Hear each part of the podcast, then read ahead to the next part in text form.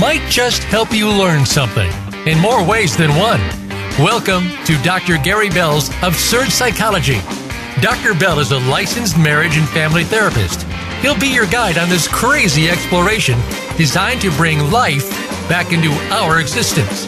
Can you become the element of change in an ever changing world? Possibly, but you've got to listen on to find out.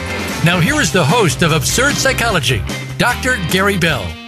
Welcome, everybody. All right, we're talking today about problems with authority. And let me tell you, we are in the day and age of anarchy. I mean, people are, and I know it's so obvious, but people are absolutely out of their mind uh, on one side or the other, especially now that we're in a political year. But anybody that takes authority, immediately people have a problem with authority. And so it's a pretty amazing thing how this all works out in our culture. I mean, without authority, we get anarchy and, and, and people need to begin to understand that and anarchy comes with a lot of poisons to our culture where all the rules get thrown out and now suddenly people aren't safe having been to third world countries around this world, I can tell you if you don't have, especially like police, then you're going to have to be your own police. And that means you're going to have to develop loyalty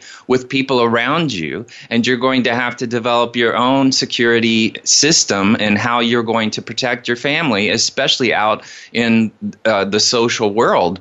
Because, you know, quite frankly, um, you know, in a third world country, you're not going to find people that are going to be uh, learning how to go to the Mars or go to the moon. They're not going to discover new technology. They're not going to learn how to adapt the land into something that's even greater because they're not going to have the education system in order to do that. Because in a third world country, you have to worry about safety, safety, safety, safety, the basics. Faith is a big deal because you have to have faith in order to go out and face the world and deal with people people that are that are nasty. I mean, there is an antisocial part of every person.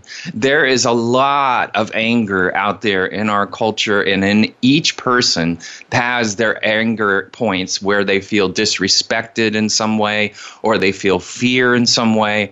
And it's pretty amazing that when you take people out of work for as long as we've done that and hurt people's lives enormously by uh, preventing them from having any will, free will, or freedom in this culture, you're creating a lot of angry people who, yes, they adapt. Yes, they know it's common sense, but at the same time, uh, they're afraid because they may not have a job or they may not have an income. They may not have insurance. They may not have a home now. Their whole lives get turned upside down. Maybe they're driving an old clunker that's about uh, that's stopped working, and now they're stuck having to to get on a bus with a bunch of crazies. You know, it's it's sad. It's so sad that in this life, people can't begin to look look to the positives out there and all the good things that are, are available to us and begin to live more optimistic. I know living, having lived in the in the 60s, uh, not I was born in the 60s, and, and through the 70s, rebellion was the big deal. I mean, it was a big deal. But in the end, there always came a balance. Unfortunately, a lot of damage came from those periods when people threw out the rules, had love babies, uh, you know, all kinds of crazy uh, uh, income issues and, and living in tents and living in buses and you know it's it's just amazing that we're back to that that we haven't learned anything. And now people are basically blaming history and blaming a lot of things on history as a reflection as it's endorsing uh, being prejudice or endorsing our politics. And it's just amazing how people can mix things up and, and basically gaslight each other to the end of time and people are getting better and better and better at it. You know it's clear to me that people are not specifically aware of giving their power away which makes it difficult to remember to wake up and make a different choice. You know it seems almost natural for many of us that the person in leadership gets their way as as that is simply how it's how it is. Not a choice made by humans, which can then be made differently. You know, so many times we hear that it, it, it, simply didn't occur to someone that they could say no or could ask a question when they weren't clear about something or make a request to do something different than what has been proposed. And so these kinds of interactions uh, take place not only within the context of the organization in which someone is a leader, but also regularly experiences them in the context of, of let's say, uh, workshops, uh, talking in, in conferences, networking, learning how to shift uh, from power over people to power with people. And I've always said this as far as managers are concerned. There's usually two types of managers, and this is a stereotype, but one of them is a power manager. They want to walk all over people and get to where they want to get. And the other is an educational leader, and they move a lot slower through organizations. Organizational leaders uh, that are educators tend to empower people and teach them the tools that they need to take over the leadership and take over in society and be productive. You know, disempowerment having our power taken away is deeply ingrained us through through home and school to such a degree that the consequences are now internal. No one has to punish us anymore. We suffer when we challenge someone in authority because of the doubt about whether we really matter.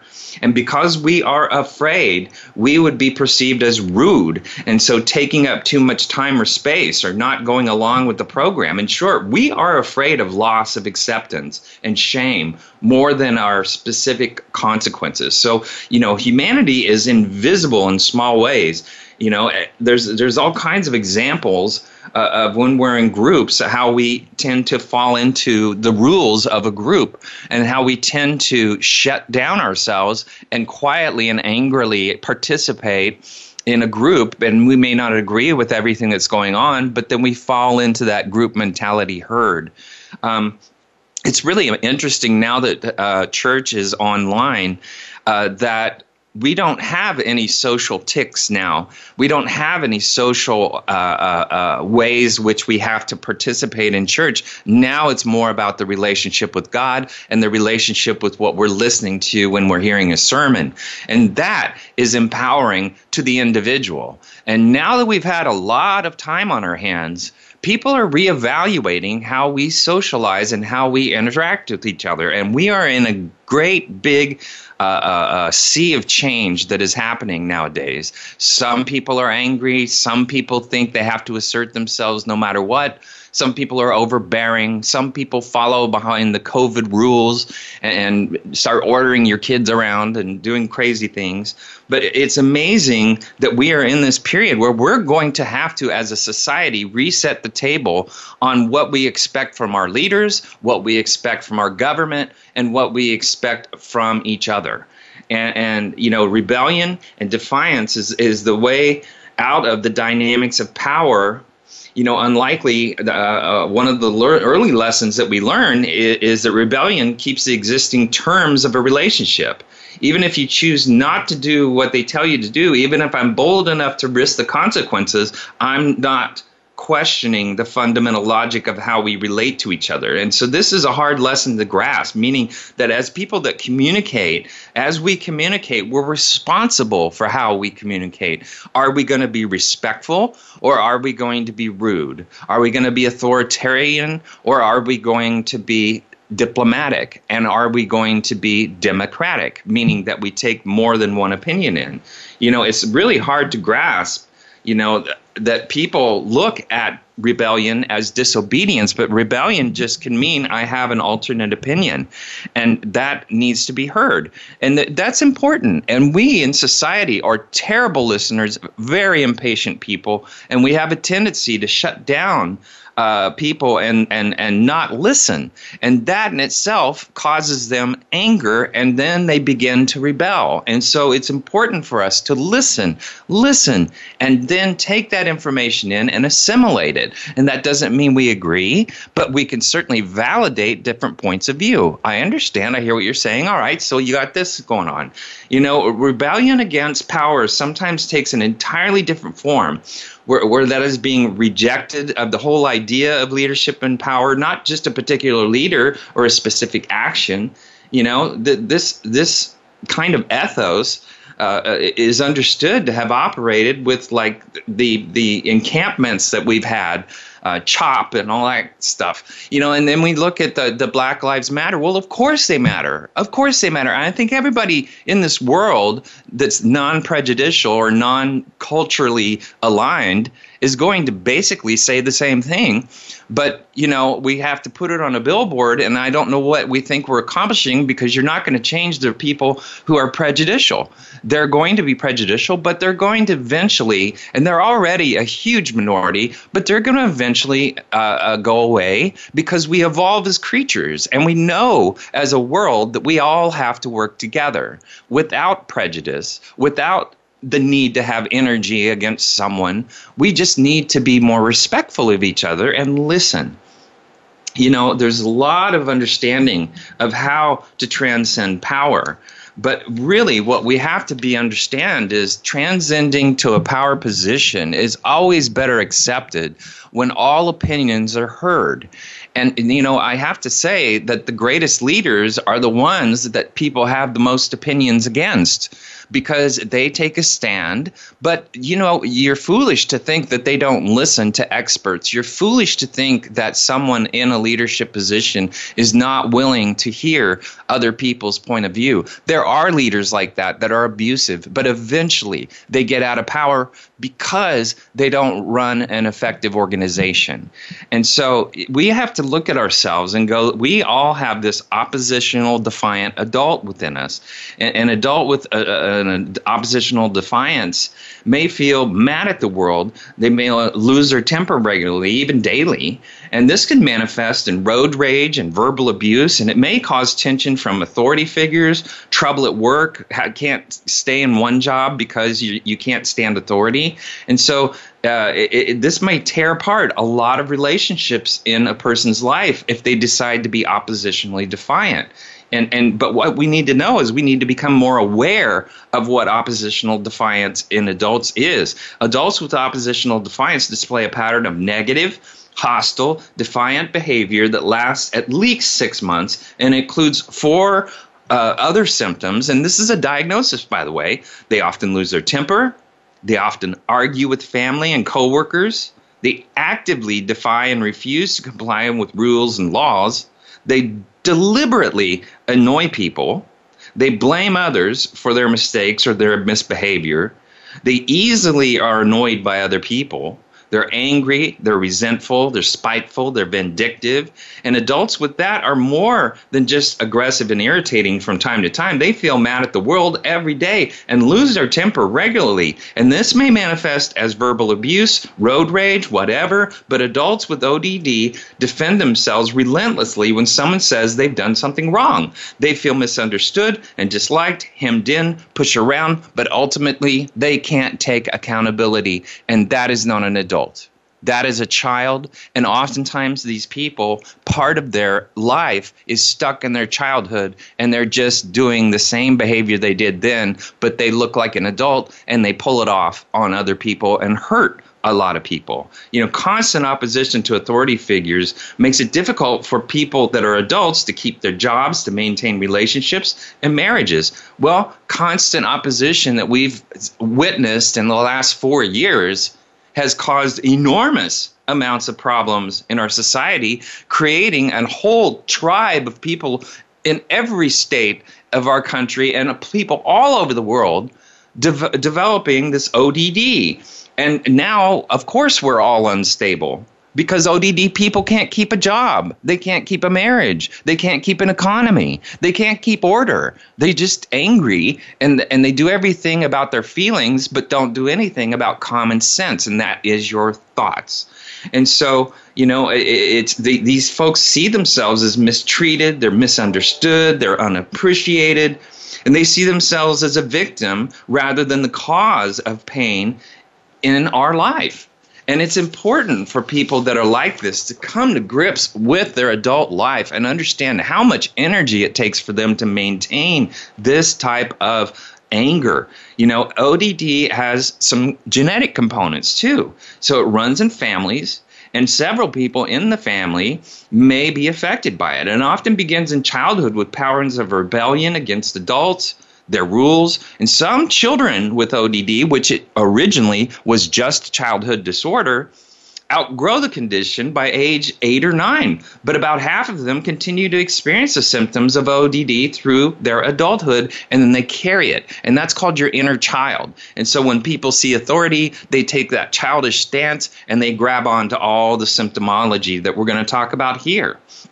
And so they feel this anger, and about 40% of them become progressively worse and develop an antisocial personality disorder, which basically means they're out to hurt people.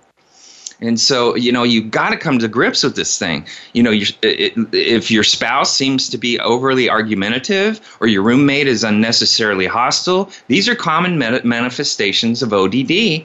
And they, these, these folks, they always need to win the argument with a parent or a spouse. They continue to fight against the authority figures and society.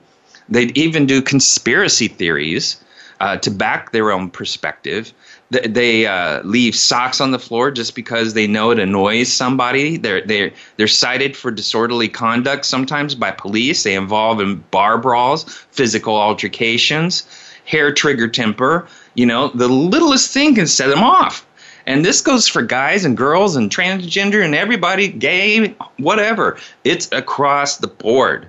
And and, and these uh, other uh, manifestations of ODD is they're nearly constant arguments with anybody in authority, or they're whining about them to everybody else and driving everybody crazy, and they're gossiping. Also, they com- they feel oppressed constantly by any rule, any rule that they haven't made and and they're proposingly engaging in behaviors that irritate people. Uh, you know, like they may make smelly food for lunch just to smell up the office and turn it into a nasty place. You know, they they they um, are usually looked at by human resources and on the ri- radar by human resources uh, because they have a lot of heated moments and a lot of violations and they have meltdowns during meetings, uh, reviews, especially if it's a critique of their work. And so it's really important to grab onto this person and understand do I have people like this in my life? Because these folks are toxic. They have difficulty deal, dealing with authority figures, and it's a common reason people enter counseling. And it shows up in a whole lot of different ways. Some go from job to job because they can't handle, let's say, their boss or or the pattern usually is repeated in their dealings with others in authority like a doctor they just, they refuse to do what the doctor says they don't want to do what the police says uh, they, they're not going to follow a rule at a restaurant. I mean, there's all kinds of ways in which people defy authority. And we're going to go deeper into those characteristics, but we're also going to describe people in our social life and how that operates in our social life in very obvious and subtle ways. So come back.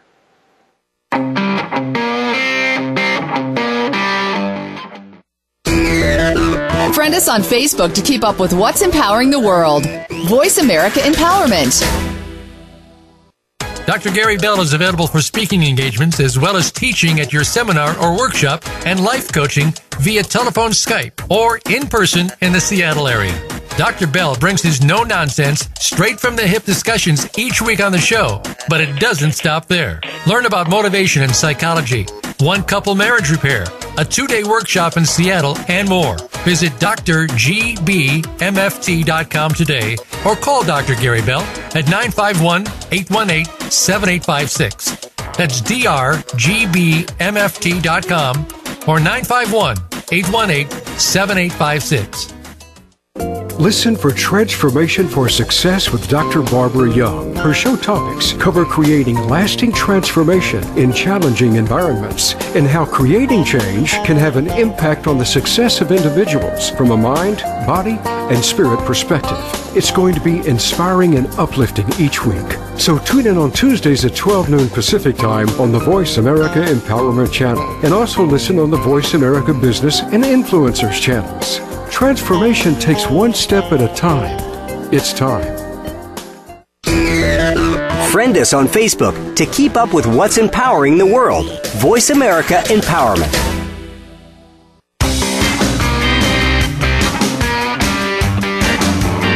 You are tuned in to Dr. Gary Bell's Absurd Psychology. If you have a question for Dr. Gary or his guest, please call in to 1 888 346 9141.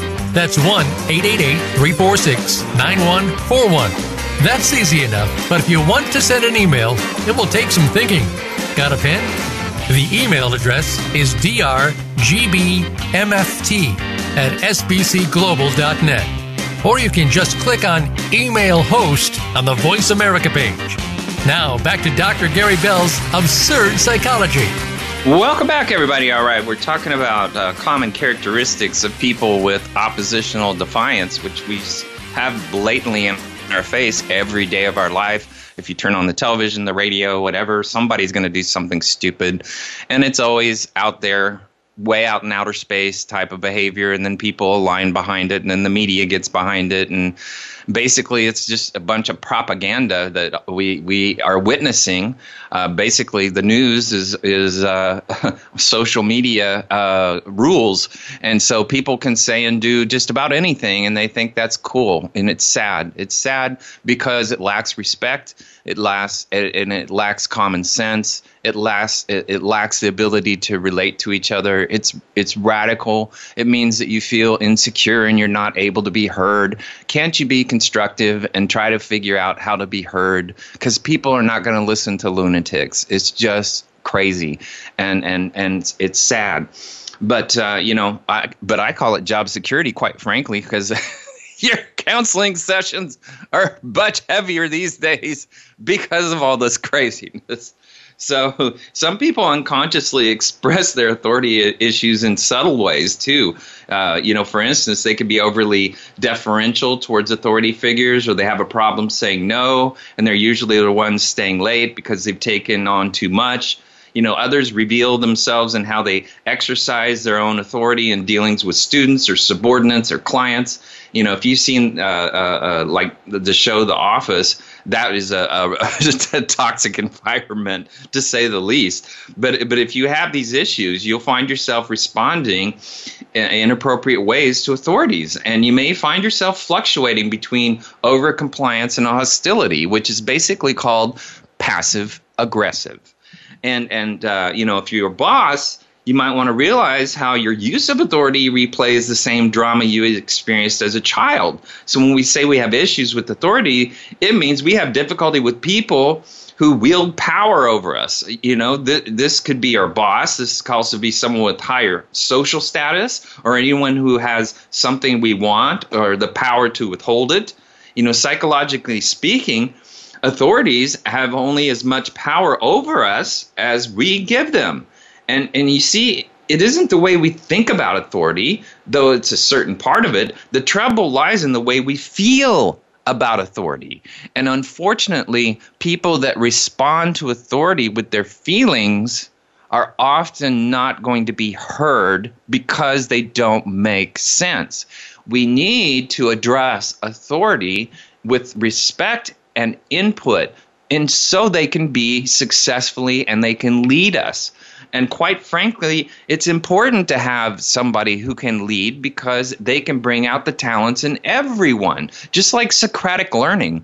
Socratic learning, the Greeks used to sit on the steps and talk to each other and bring their own learning to each other. But one of the philosophers would guide the conversation, and then all the others would contribute and they would learn from each other. And that's what a great leader does. They pull together talent and make an organization work you know, uh, the first authority figures in your life are your parents or your caretakers, and and and you know that's it. It goes all the way back to mom and dad, um, and so you know you can't blame them. They were just you know passing on whatever they knew consciously. The only thing you can do as a parent is good enough. Nobody's taught how to be a parent, but by their their parents, and sadly, their parents uh, don't fit in today's time. So the rules that they they they uh, operated by when you grew up are not the rules in which children are growing up today. So there's no role model, and that's why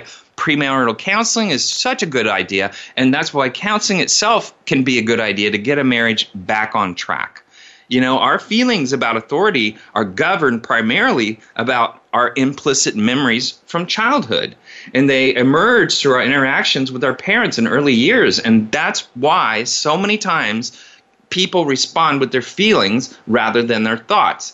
Wake up, get into your adult life, stop acting like a child, and start listening and look at every single person as somebody that can contribute to a better good in your life and you in their life. We all need to learn to live for each other and be humble. Humble. God forbid people look at humble as weak. Humble means you're willing to look at your own flaws, look at your own strengths, and offer your strengths to other people and be honest with yourself.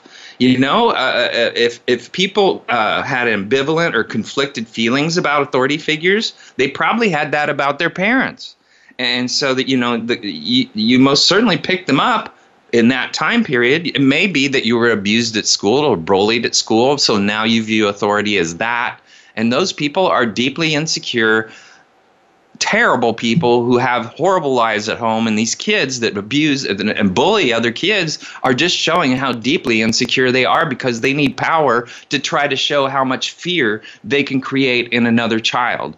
And and that shows that they need power because they have no power at home and they know that.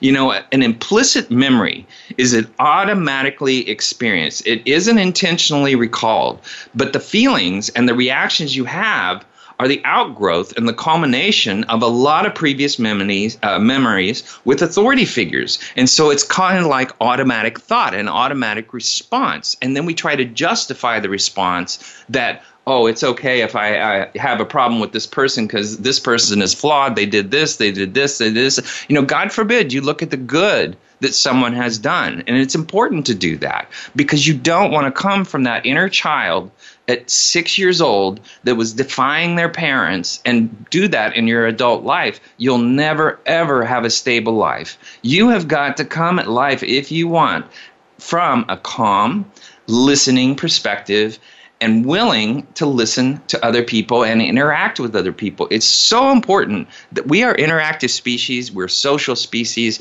and we have to understand that we depend on each other.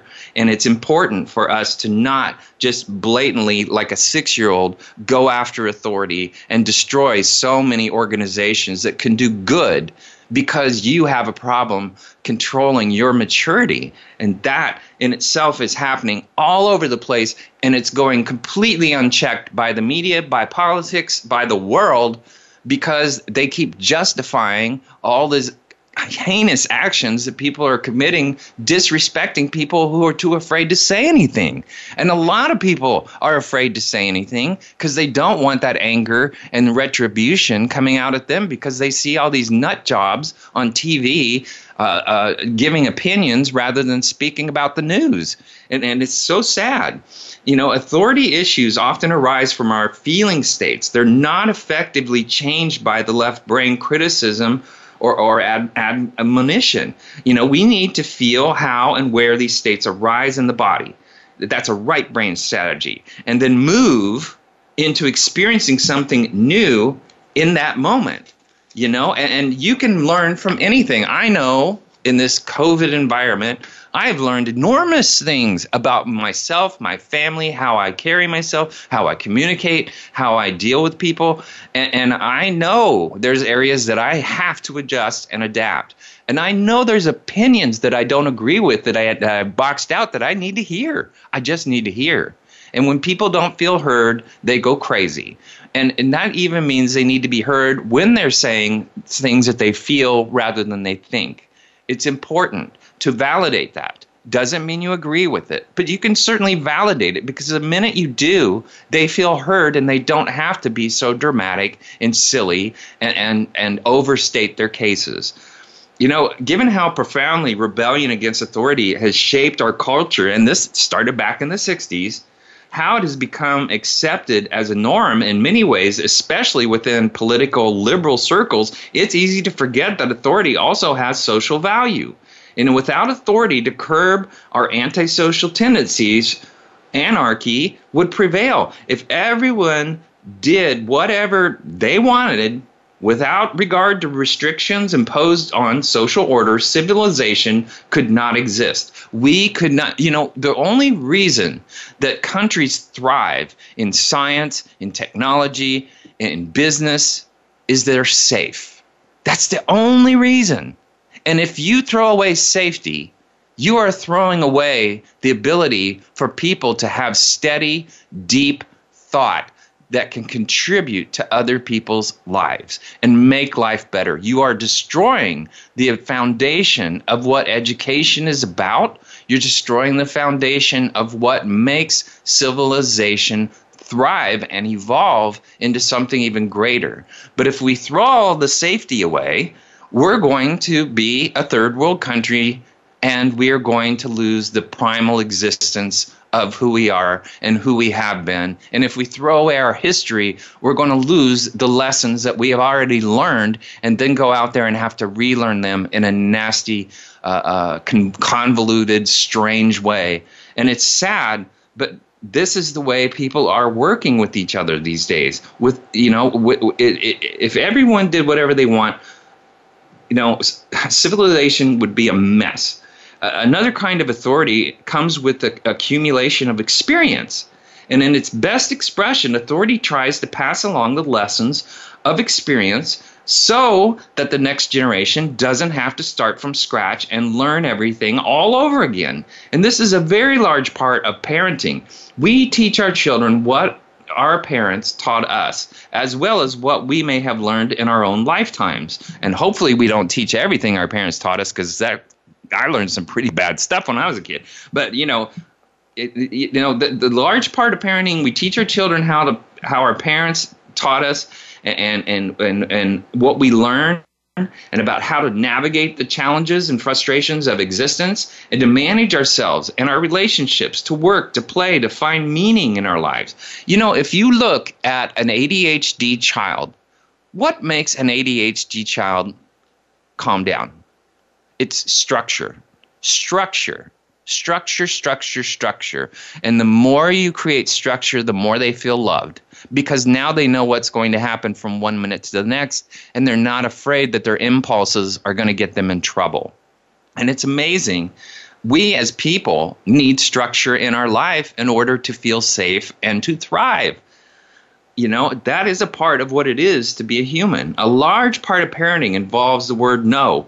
No, you can't beat the dog. No, you can't scratch the walls. No, you can't run into the street. You know, uh, uh, no, you can't uh, stick that paper clip in the electric socket. You know, children, especially very small ones, have no idea about the dangers of the world. And by exerting their authority to curb dangerous impulses, parents teach their children about these dangers.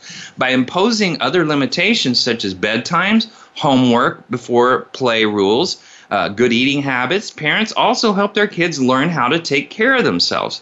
You know, thoughtful rules imposed with concern encourage the development of self control and self discipline. And that is the biggest thing. If someone creates a, a rule, your real thought, the real constructive thought, should be what is their intention? And ask that question what is the intention of this idea? And if you get that, 99% of the time, it may not be what you would have done, but it has a really good intention. And that's called the land of forgiveness. And people that live with forgiveness learn how to examine intentions. And so they don't presume that someone is doing something bad to hurt people. And so to do that, to, to, to find forgiveness, what made you decide to create CHOP in Seattle? How did you decide that that was a good idea? You know, what were you trying to create? Now we understand there probably was great intentions, great intentions, bad implementation. And, and that's what we've got to understand. If there's no plan to go after, no, no steady plan of leadership to go after, to solve and create rules, then there is no structure and people just disintegrate. You know, some people uh, rebelled in the 60s and the 70s, threw the baby out with the bathwater. They rejected about every aspect of the status quo as if the status quo had no value.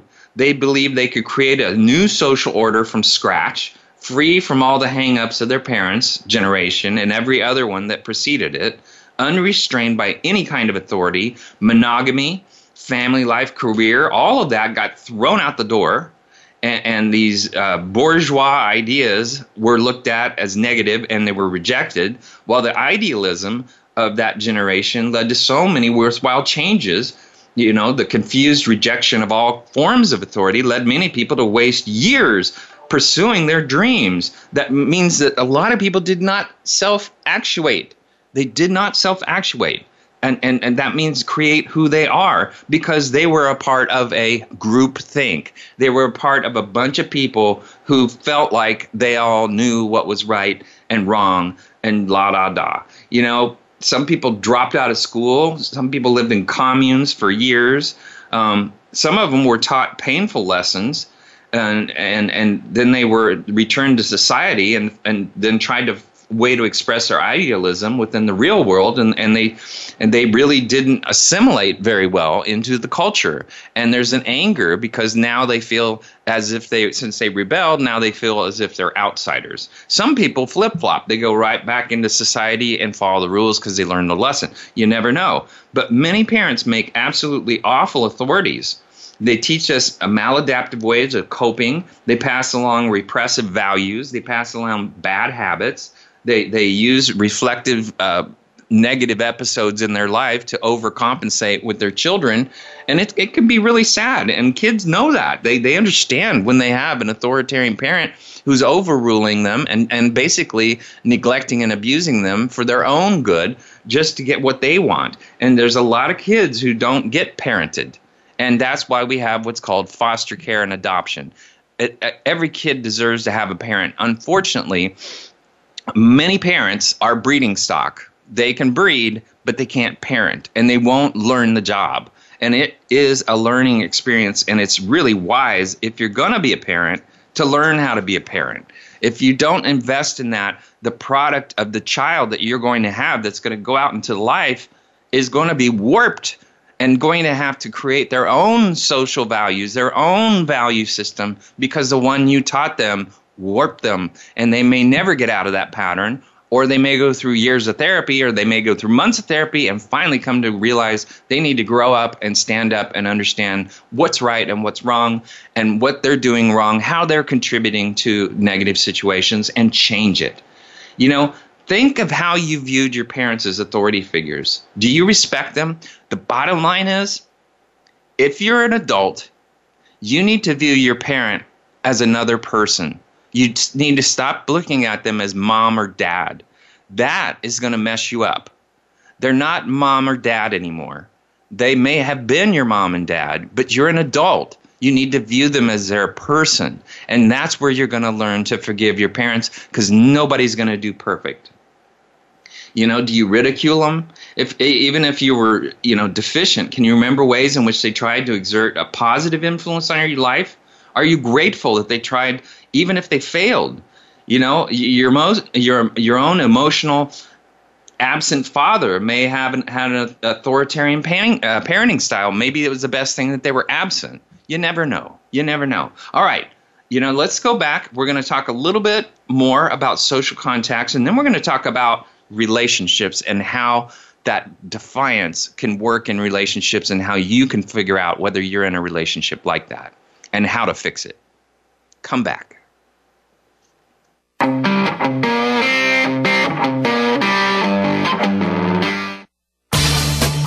Change your world. Change your life. VoiceAmericaEmpowerment.com. Dr. Gary Bell is available for speaking engagements as well as teaching at your seminar or workshop and life coaching via telephone, Skype, or in person in the Seattle area. Dr. Bell brings his no nonsense, straight from the hip discussions each week on the show, but it doesn't stop there. Learn about motivation and psychology, one couple marriage repair, a two day workshop in Seattle, and more. Visit drgbmft.com today or call Dr. Gary Bell at 951 818 7856. That's drgbmft.com or 951 818 7856. Do you wish you could avoid having difficult conversations with your kids about sex, relationships, and how to stay safe? Do you struggle with what and how much to say? You're not alone. Tune into Holistic Sex Ed Radio with host Robin Lacrosse for a fresh new perspective on sex education that goes beyond the birds and the bees. We gather together every Thursday at 10 a.m. Pacific on the Voice America Empowerment Channel for conversations designed to improve your relationships, expand your knowledge, and give you the tools to help your kids make the most out of their lives. Your favorite Voice America Talk Radio Network shows and hosts are in your car, outdoors, and wherever you need them to be. Listen anywhere. Get our mobile app for iPhone, Blackberry, or Android at the Apple iTunes App Store, Blackberry App World, or Android Market.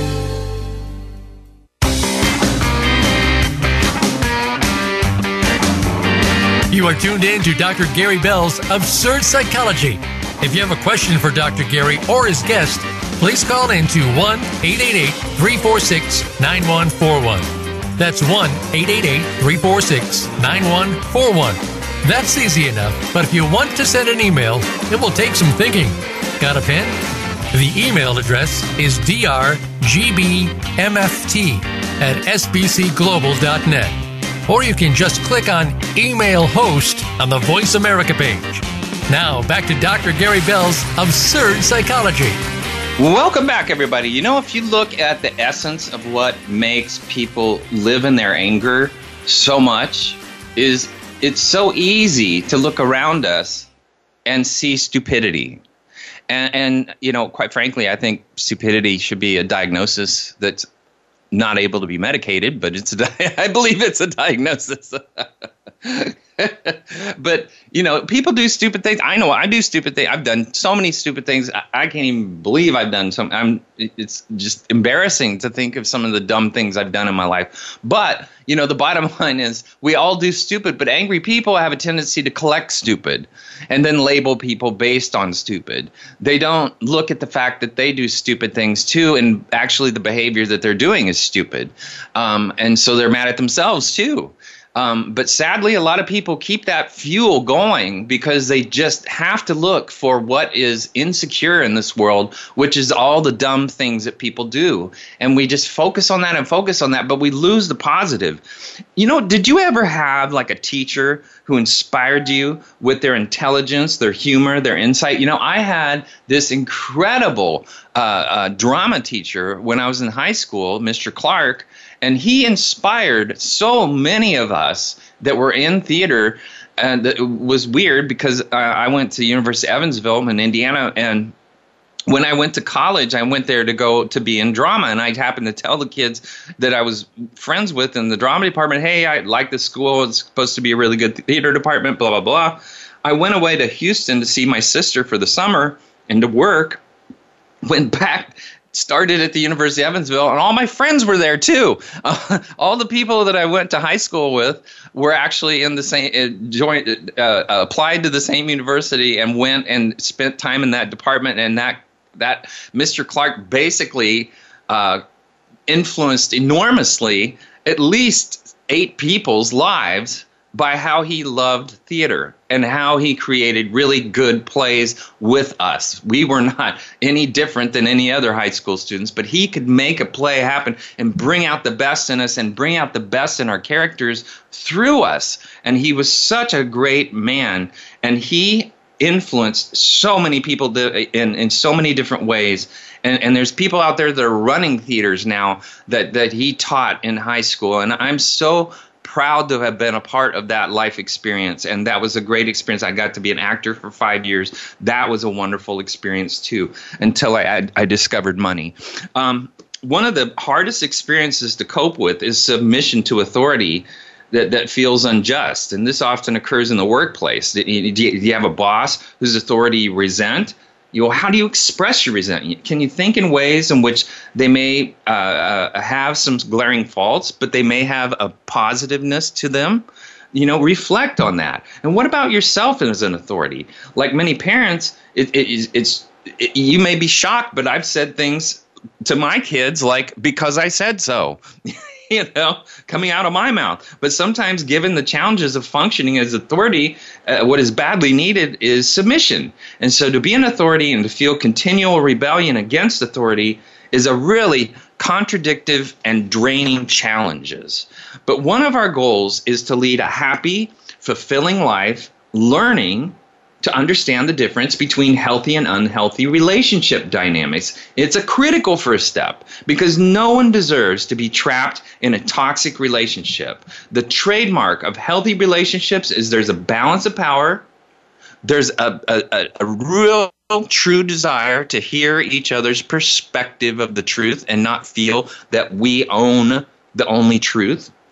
You know, it, it, there's a, there's a meaning that that one person doesn't have a total control of the relationship, and any good leader offers this kind of environment. They also uh, uh, no one just calls all the shots. Rather, both partners are able to contribute their thoughts, their opinions, their feelings equally. You know, our power in relationships comes from our ability to make empowered choices about them and to delegate to each other based on your strengths. And this goes the same way with work. You know, feel like our advocacy for those choices is listened to, trusted, respected, valued by our partners. By the way, any good leader is going to seek people that have more knowledge than they do about any topic that they have to make decisions on. Leaders who make decisions without the ability to learn from others who are experts in certain areas are foolish are foolish. But it doesn't mean that if you seek an expert, you're going to do what they tell you. But it is important to understand to gather more perspective, more of a three dimensional, four dimensional perspective around a decision that you're going to make and how it may impact other people. You know, um, it's important when in relationships power balance is out of whack we lose our ability to affect the desired changes and we don't feel at home. We don't feel at home at work. We don't feel at home at home. We feel out of balance. We feel uh, if if we feel mutually loved and supported, typically this leads to more knowledge, more happiness, more sense of peace. And if we grind ourselves and learn how to be peaceful people, you're going to want more of that because when you're at peace, you have access to all of your emotions when you're at peace, you have a, the ability to have what's called intuition. And that means to read deeper into something. Wise people find peace in their life.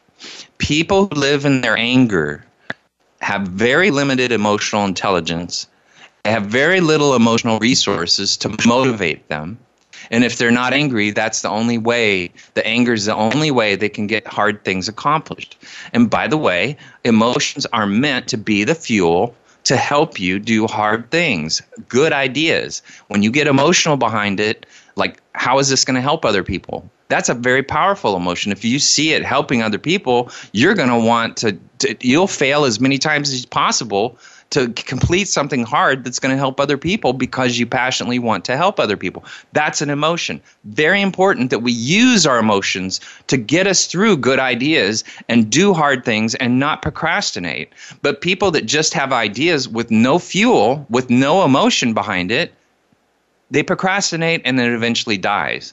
The world has had millions of great ideas, but unfortunately, the person had no emotion behind it and so it never got implemented and it could have helped so many people but that's the way life is because people live in anger they limit their emotions and they have no reservoir outside of the anger to draw from. You know how can you tell your relationship dynamic needs work? This is important. Number one is you don't feel comfortable speaking up for yourself in a relationship. If that's the problem you know in, in a healthy partnership both people should feel comfortable expressing their opinions when necessary, speaking up for themselves. You know, so what that might mean is you feel uncomfortable doing that. And a big reason you don't speak up for yourself is because you fear your partner will reject that part of you. Is it really your partner that makes you uh, feel fear them, or is it really just a pattern you developed in your life and in your childhood? Or, or you feel like they're going to retaliate against you in some way, uh, or they have outsized control over you. You can't get to your core needs met and advocate for aspects of the relationship that are important to you. If you feel that much disempowered, you have to recognize that idea was arrived within your own brain. And if you truly have a partner that is not willing to hear you for the rest of your life, then it's time to go. It's time to go. You know, and that's the realistic element of it. People that stay married in relationships for 60 years have at one point rejected their partner said you if you're going to be messing with that girl down the street or talking to that lady down the street who I don't like and I don't think she's a trustable person then you've decided that you want a divorce and that's important for us to set boundaries with each other, to, to say what behavior works and what behavior doesn't work. And that's called fighting for your marriage. When you're in a relationship of any kind, whether it's work or your marriage, any kind of conflict is a desire to heal the relationship and make it better. It's not about destroying each other and hurting each other. And so many people get defensive in relationships instead of become listeners, become adults. They want to parent each other as if they're both little children, but they don't want to hear each other as adults. And that's silly. If you're going to be in a relationship, you need to bring your adult self, your listening self, your humble self. They all, you know, if you're with somebody that's always got to have the last word in an argument, you know, everybody, you know, from time to time gets in arguments. But if this person always has to be the last word, that's usually somebody that has a ton of anger. You know, healthy couples fight fair. You know, they don't really care about r- resolving an underlying issue. They care about being right and, and ending the conflict in a way that gives them the upper hand. That's not healthy. Also, uh, uh, these people who are angry, hate authority, they don't take your feelings into account when they make decisions. And one of the responsibilities of being in a relationship is talk, taking your partner's feelings into account, not just your own. And if your partner makes decisions without getting your input, that is unhealthy. You know, if your partner regularly makes relationships decisions without consulting you or incorporating your needs, desires, preferences into that process, they care more about getting their way than they do about creating harmony in the relationship. That is a poor uh, uh ingredient of a relationship. Also, if they don't listen to you, if they don't respect you, you know, a relationship can't survive. And then, and when I'm talking about relationship, I'm including work, by the way, guys. I'm including your friends. I'm including anybody that you invest any time with in your life. You know, we when we work, we spend eight hours with people, which is often more time we spend with our kids or our family. You know, uh, you need to have a foundation of mutual listening and respect. And if your partner doesn't seem to have that respect for you that you have for them, that it's likely going to be a problem. Also, if you feel, you know, marriage, uh, any relationship where you feel trapped like a job that you're, you're overpaid and your family depends on you, you know, and now you're trapped in it, you're always going to feel lonely. If you're feeling trapped in your marriage, you're going to be lonely. And when people are lonely, they do crazy stuff. And when you're in a healthy relationship, even when times are tough, you should always feel connected to your partner. So, you know, if you feel alone in your relationship, that doesn't bode well. You know, uh, uh, also another sign that you're with somebody who hates authority that you're in a relationship with. They physically intimidate you. You know, it should go without saying, but physical violence and threats of physical violence are never acceptable in a relationship. And and and if you're going to spank your kids, you never do it out of anger. You do it to teach and you don't do it with a, with an object. You have to do it with your hand. It's it's called capital punishment, guys. You know, and, and also if you're with somebody that requires you to meet their needs, but they don't care about yours, well, guess what? We're basically describing a narcissist, and narcissists are very hard to change because they are not humble enough to even know how they impact other people because they could care less. You know, uh, uh if if you're regularly disappointed and they're regularly content, that should give you a sign that, that they haven't a clue. They haven't a clue about you. And do you want to go through life without having any recognition of who you are or only a negative portrait of who you are based on them? You know, if you find yourself taking responsibility for parts of the relationship that belong to them, that means you're becoming codependent and you're propping them up and teaching them that what they're doing is okay. And this is what people that have problems with authority, how they operate in relationships. They're always defying and they're always worried more about themselves. You know, uh, uh, if they care more about their their experience during sex, that tells you a lot. You know, you do more of the work in the relationship. That should tell you a lot. You know, it's important to resolve, but it's really deeply important for us to learn how to listen and how to be honest with ourselves and how to begin to resolve problems. And that has to do, once again, everything to do with examining intentions not beating on negative outcomes. That's our show. I'd like to thank everybody for listening. I'd love to hear from you. You can do that through our webpage at voiceamerica.com, the empowerment channel, Dr. Gary Bell's Absurd Psychology. Now remember, never underestimate the power of an angry woman. Also, remember if you hate cops so much, next time you need help, call a crackhead. You know, finders keepers is not a legal principle, it only works at an Easter egg hunt. Thanks for listening.